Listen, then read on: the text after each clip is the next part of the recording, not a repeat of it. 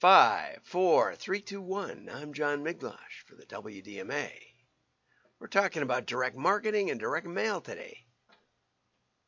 Surprise. anyway, I'm excited today. Uh, I've been working on RFM because I'm I'm giving a, talk for Brian Kurtz, and I'll put the link down below. But Brian Kurtz has a group of what he calls the Titans, and it's a bunch of uh, marketing and advertising and business owners, and uh, they get together most weeks for like two hours. I thought my 20 minute talk every day was a lot. But anyway, I guess if you added it up, it'd be about the same. Anyway, let's get over to the fun. Uh, this is from Print Impressions Magazine, and uh, it's a regular feature that I haven't really explored, and it's about uh, a kind of uh, a kind of foil printing that I hadn't that I wasn't familiar with. So I learned a bit. Gleaming examples of what can be achieved with envelopes, which in many cases is the first thing a brand or marketer's customer will see the direct mail that you produce. These examples were produced using a four-color litho process on a 70-pound metallized stock from Nissha Metallizing shine? Solutions. Registered embossing was go. used to create a tactile feel, which gives the envelope some added depth. This one also features a custom die cut fish window on the back, which pushes the design even further. If I was a brand or marketer, I would love to get creative with something like this, because the little details can make a big difference. We spoke with Stephen White, Chief Marketing Officer at Parkland Direct, who explained that the brightness level on this type of application is much higher than cold foil with a lower price point. The process utilizes more than 93% of the paper, allowing this substrate to be an affordable option for large volume direct mail. If you have a cool printed application that you've seen or that you want to share, let us know. I'll include contact information below. Okay, well, thank you for that. So, Parkland, I would guess that this isn't exclusive to Parkland, um, that it, that it's a paper product that uh, that is available across the board, but I'll talk with printers I know, and I I'll reach out to uh, to Parkland and tag them in the article. So I hope they'll comment and and uh, and share, as that's what we do. Okay, so so much for that. Let's go over to the to the uh, regular news. Right here we go. Okay, gay bars boycott. Gay, can't even read this. Gay bar boycotts Bud Light.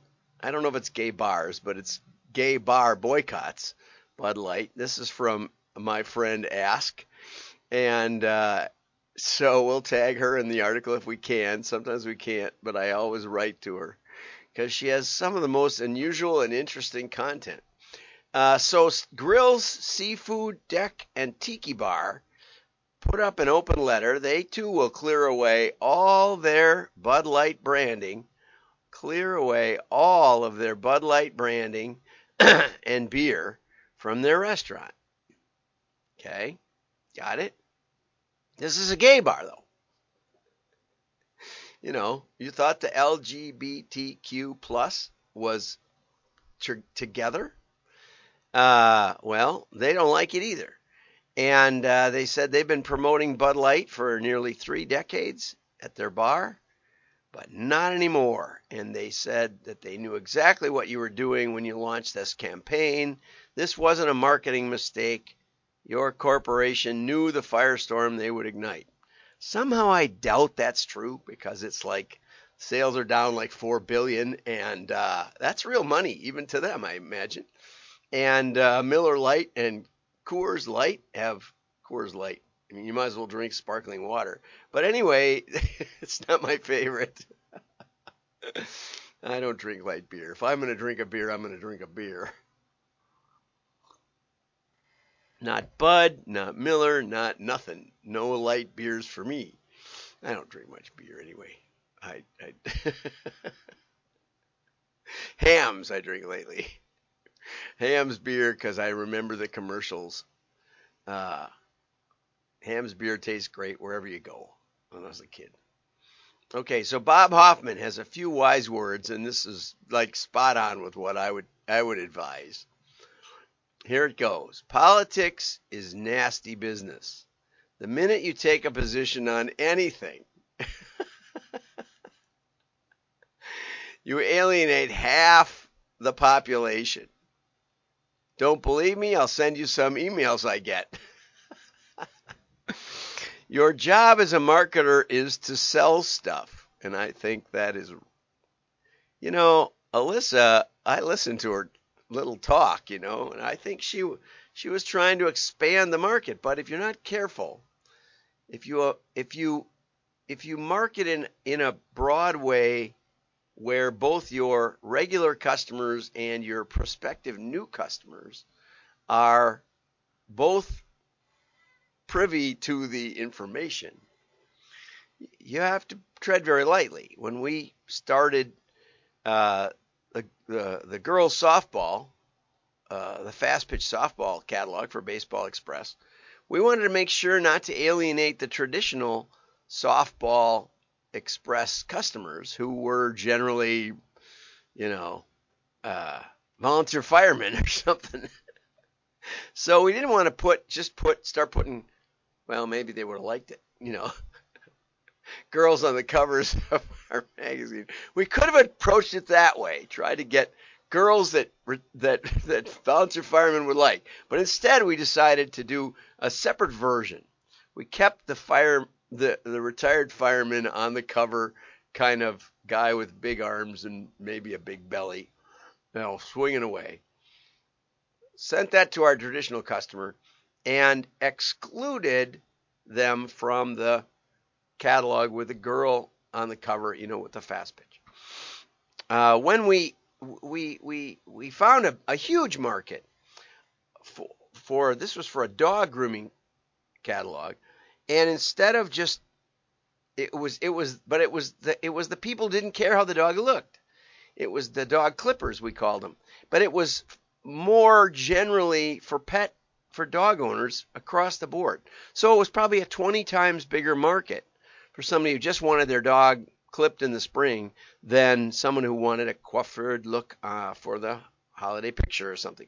You know, like $100 versus $14.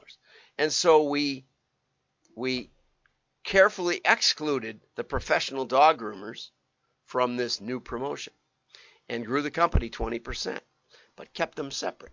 So you want to you want to be careful. Okay? Your job is to sell stuff. Nobody needs your opinion. Nobody gives a flying shisa about your philosophy. Write that in big letters above your desk.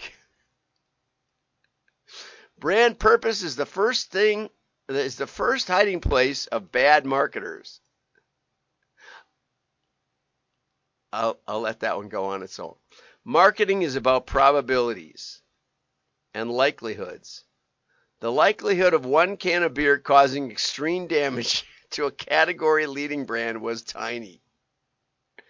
But you never know. You know? Actually, uh, G.K. Chesterton has a has a uh, a short story on this called "The Ethics," or an essay, I would say, called "The Ethics of Elfland," and he explains that the world does turn on things like this. Someone bites an apple, and all of a sudden sin runs rampant in the world. It's the way it is. The world is, he says, the world is generally rational and orderly, unless it isn't. There's a, he says, there's an undercurrent of wildness, of unpredictability. And in science, you know, the more we know, the more questions we have, right?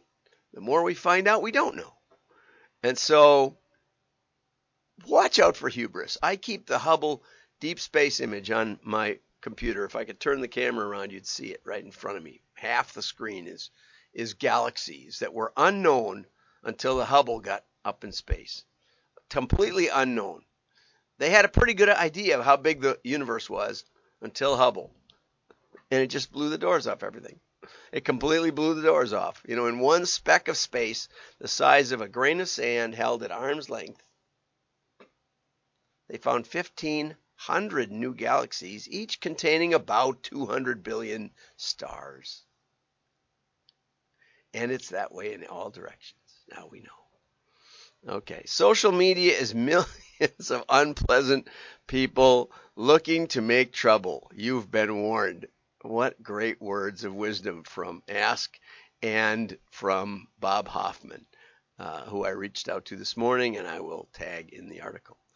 Okay, this was exciting. I'm going to be speaking for Brian Kurtz tomorrow for his Titans, right? I'll put the link in as I said. And there's a new there's a new variable that I have never heard of. Now, just like the the stars in the sky, I believe that there's probably an infinite number of variables that could be calculated for any event or any object. Like how far is this from the center of the sun? Or how far is this from the most distant star, which is a long way, a lot further away than we thought. There's literally an infinite number of variables, most of which are worthless. You should keep that in mind also when you do your modeling. But this was interesting, and I'm going to explore it more. It's a it's a 42 minute article uh, from just last month. But I started looking up RFM because you know I'm speaking on it, and I thought, well, you know, is anybody still interested in it? And there were in the past month there were literally dozens and dozens of articles discussing RFM, recency frequency monetary, if you don't know. And so I would, uh, I was, I'm just stunned because I've been noodling around with RFM for literally, mm, I would say, 40 years. And, uh, well, not really 40 years.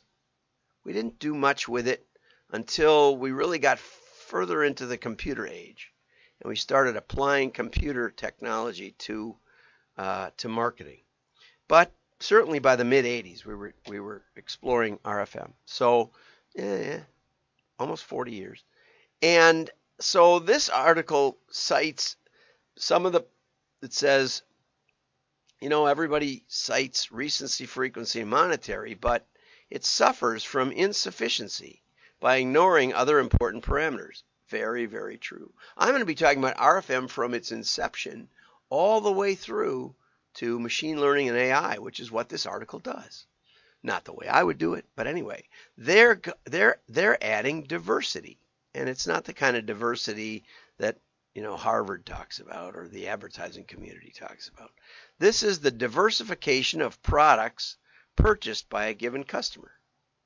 They said most people will analyze what's bought with what, you know, because they think that they can personalize with that, but it's a very dangerous game and it probably doesn't work. Instead, this paper discusses the idea of what variety is in the shopping cart, what categories, and what's interesting to me is uh, this this may really help at retail, but in in most catalog companies that we look at, um, you know, Cabela's were shocked when they found out that even though most of their friends hunted and fished, you know, Dick said that Dick hunted and fished. He's, I said, uh, I, I showed him that only about 5% of their customer file bought both hunting and fishing, right? I think the explanation is that, you know, I grew up fishing. I didn't need the world's, the world's best outfitter to tell me what to do for fishing, what would work and what fishing lures to buy. On the other hand, for hunting, I was new to hunting, so I wanted to buy good stuff, not make big mistakes. Um, so I bought hunting from Cabela's and I didn't buy much fishing. Um, anyway, I would recommend this article and I'll post it in the show notes available at wdma.org. You just have to go and subscribe, which is free. Um, you will get notified if we have an event, or we'll try to notify you if we have an event. I'm trying, you know, I try, I'm trying more and more things with that, but nothing seems to work that much. But you know, I don't spend my time dreaming of how to email you, uh, so you'll be lucky to get one or two a month. We should do more, I know, but that's the best we can do. So anyway, I recommend the article. Get over there and subscribe. Now I'm punching my way through Neil Patel's article, and it seems to be getting better uh, as we go. But it's definitely too much for one article. Direct mail is for all ages. We're at point number 10. I consider this, Neil writes, one of the most compelling reasons that direct mail isn't dead. And he cites statistics about Uh, only 62% of people over the age of 70 have a smart, even have a smartphone, and uh, it decreases all the way to 17% as the age goes up. 46% of adult Americans, only 46% of adult Americans over 65, use Facebook. So they're not even available on one of the biggest social networks. I doubt if they use TikTok also. 33% of senior adults don't even access the internet. There you go. So direct mail, everyone checks the mail, and because of that, your postcards and coupons can turn just about anyone into a customer. Right. And a lot of times those seniors have real money, unlike a, uh, the emerging Gen Zs. Direct mail is creative.